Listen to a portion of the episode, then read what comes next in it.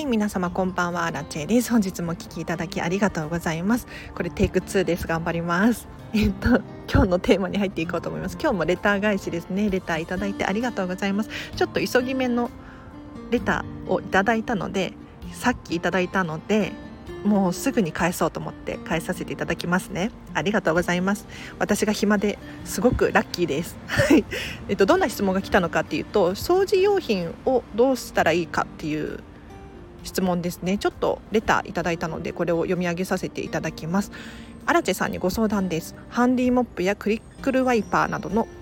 掃除用品を置きっぱなしにしているのですがどこにどのように収納すれば使いやすいですか？来週家庭訪問があるのですっきりさせたいと思ってレターを送らせていただきました。よろしくお願いします。というレターいただきました。ありがとうございます。これめちゃめちゃわかります。やっぱりなんていうのかな。私もそうなんですけれど。私もそうっていうか私は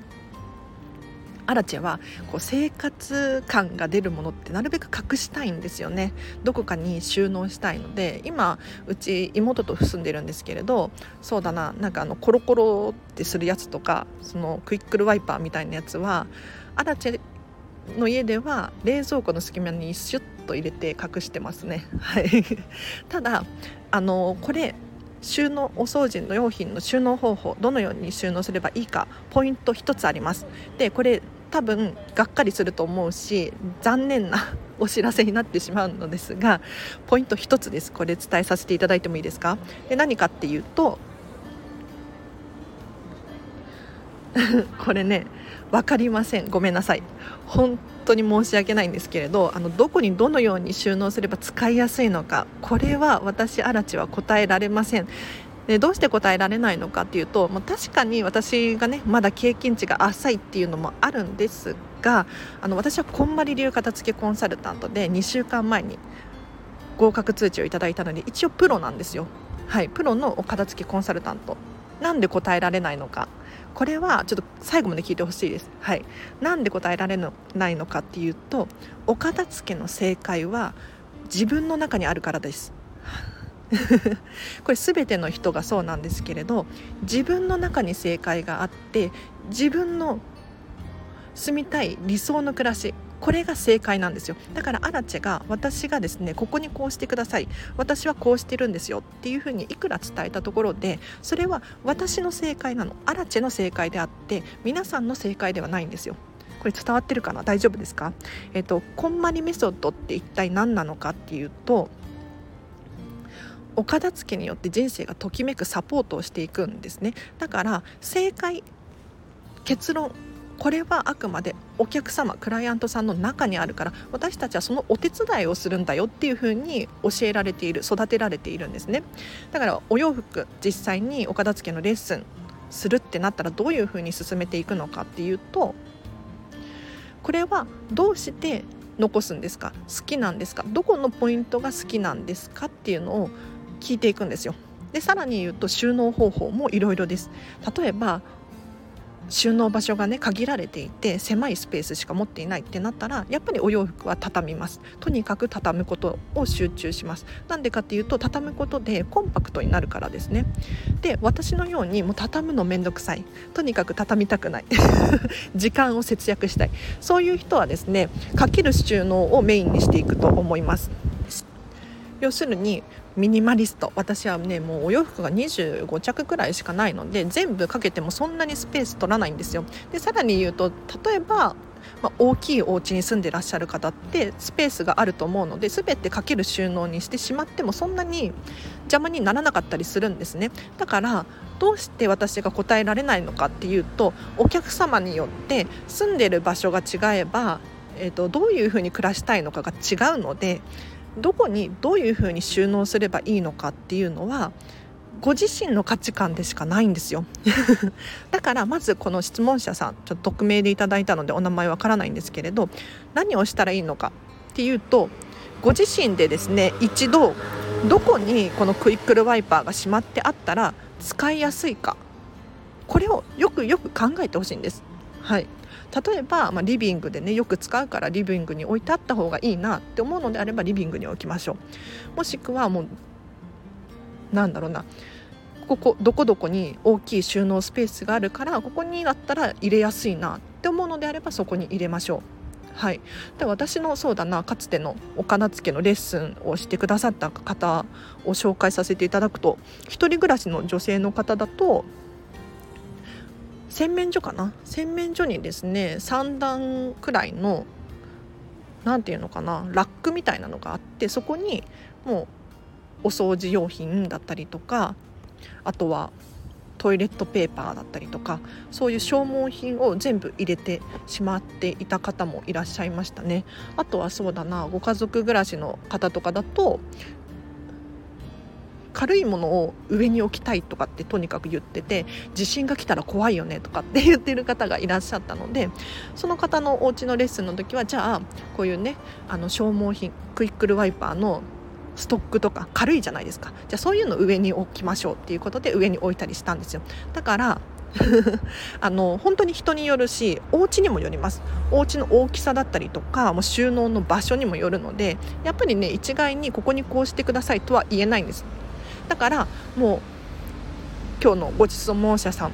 どこに置いてあったら便利だと思いますか？使いやすいと思いますか？これよく考えてほしいなと思います。うん。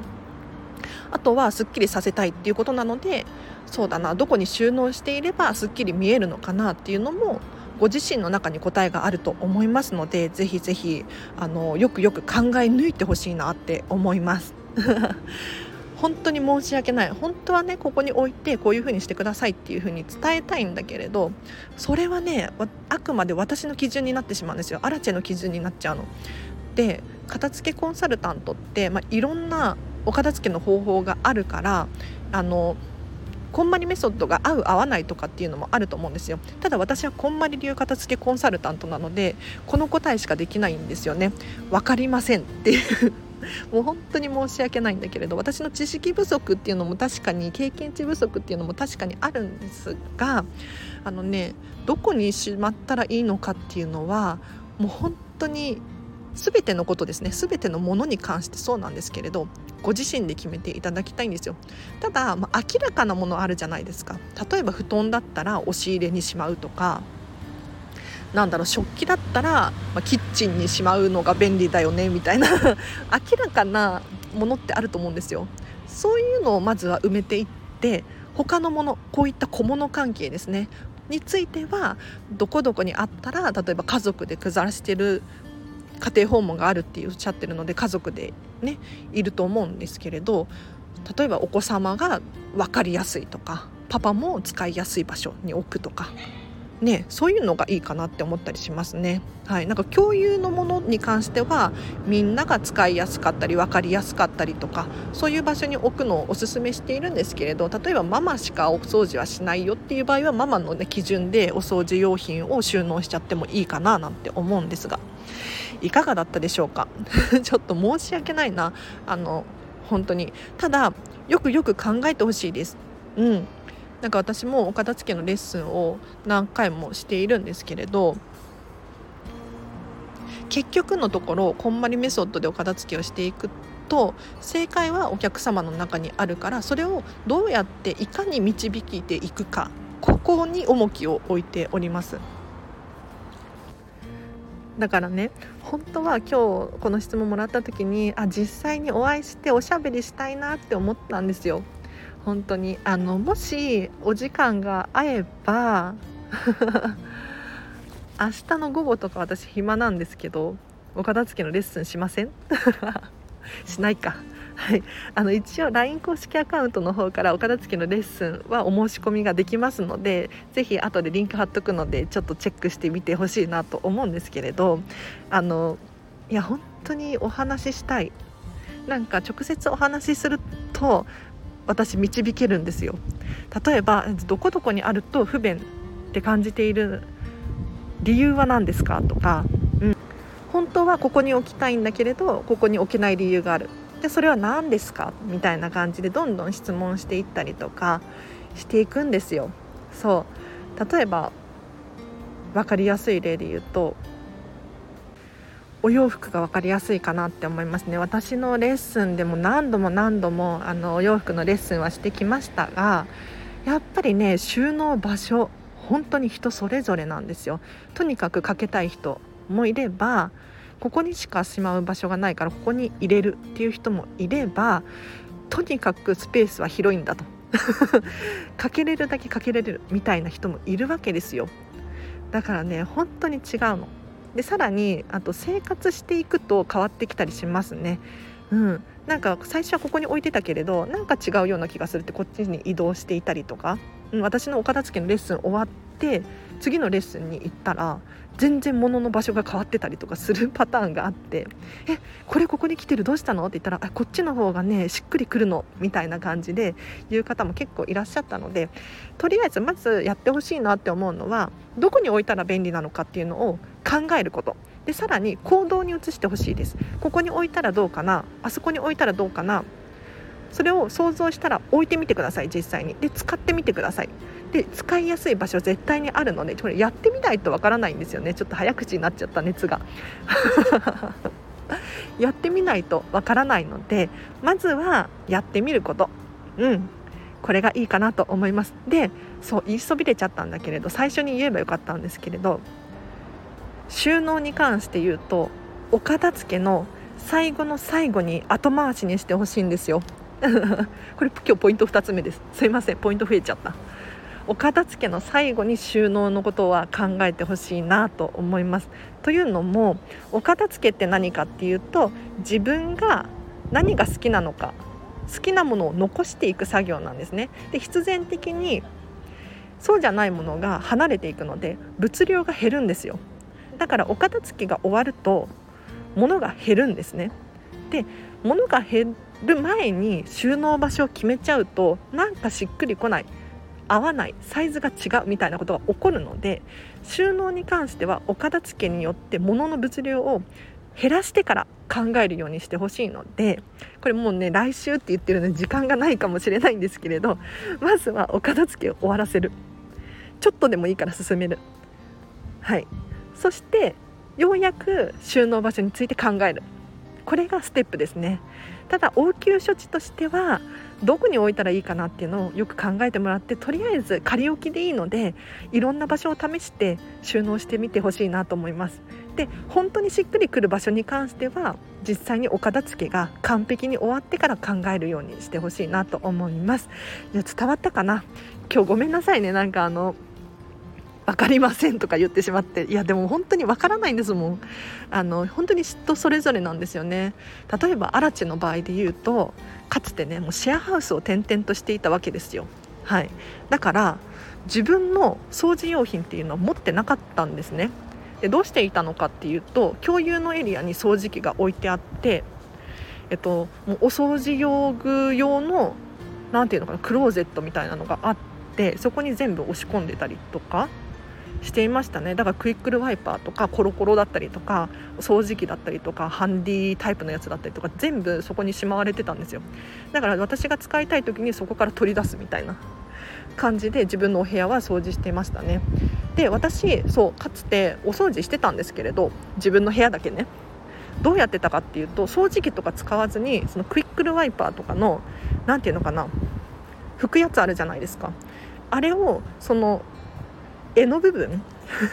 棒の部分を使わずにそのままフローリング自分でねもう床雑巾がけみたいな感じでやってました。これめちゃめちゃおすすめです。もしかしたらクイックルワイパーいらない説ありません？収納場所に究極に困っている場合は。はい。あの私アラチはですねかつてそうだな。そういう風に掃除してました。もう手で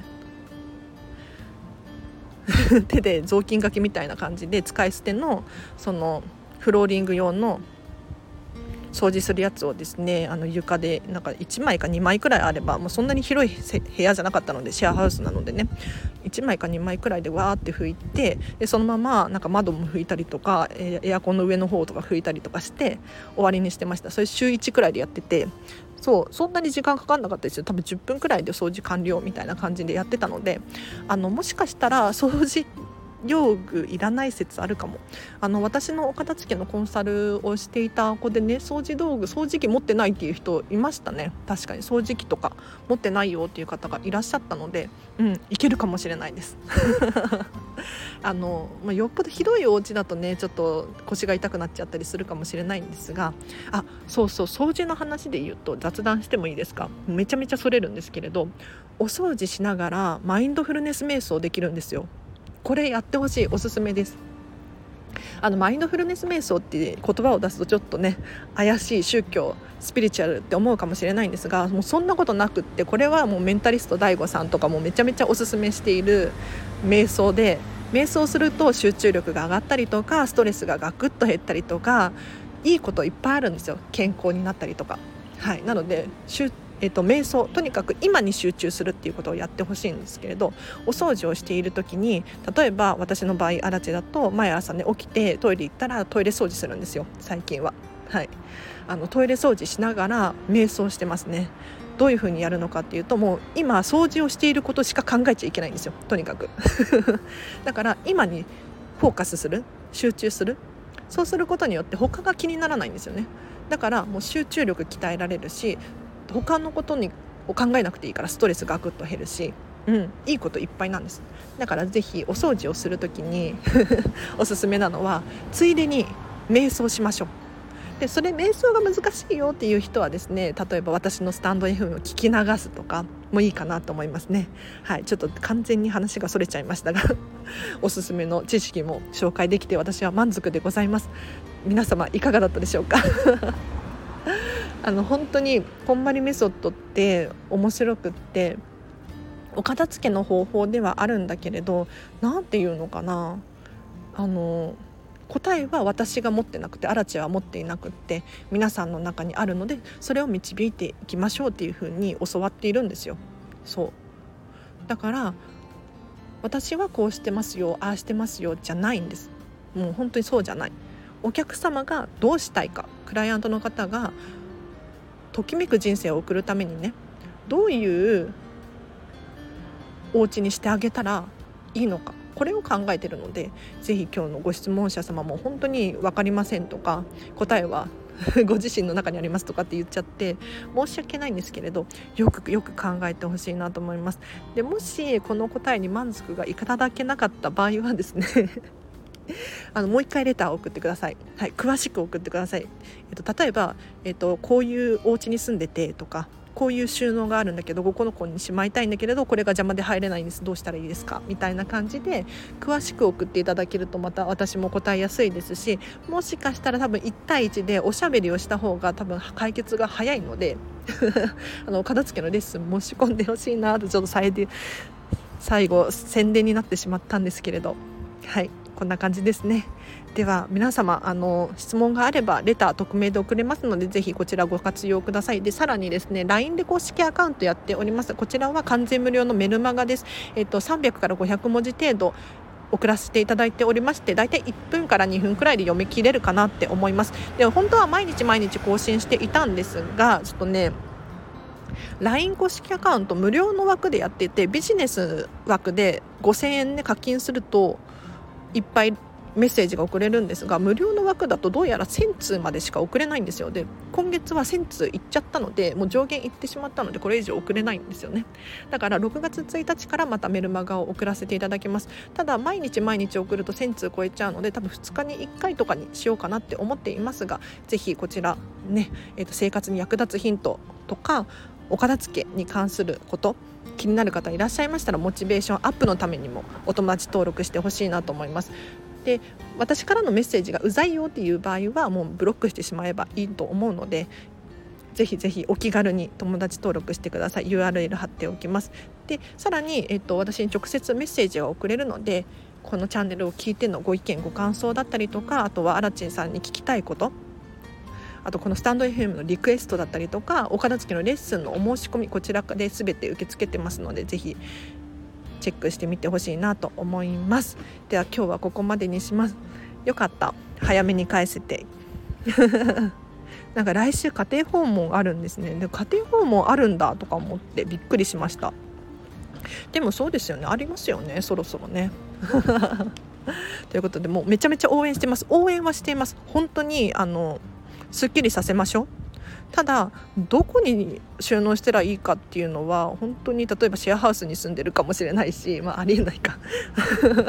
かもしれないし田舎のね広いお家に住んでるかもしれないしあの都心の方のコンパクトなお家に住んでるかもしれないしわからないのでご自身の中に答えがございますのでぜひ考えてください。では皆様お片付け本当に応援してます。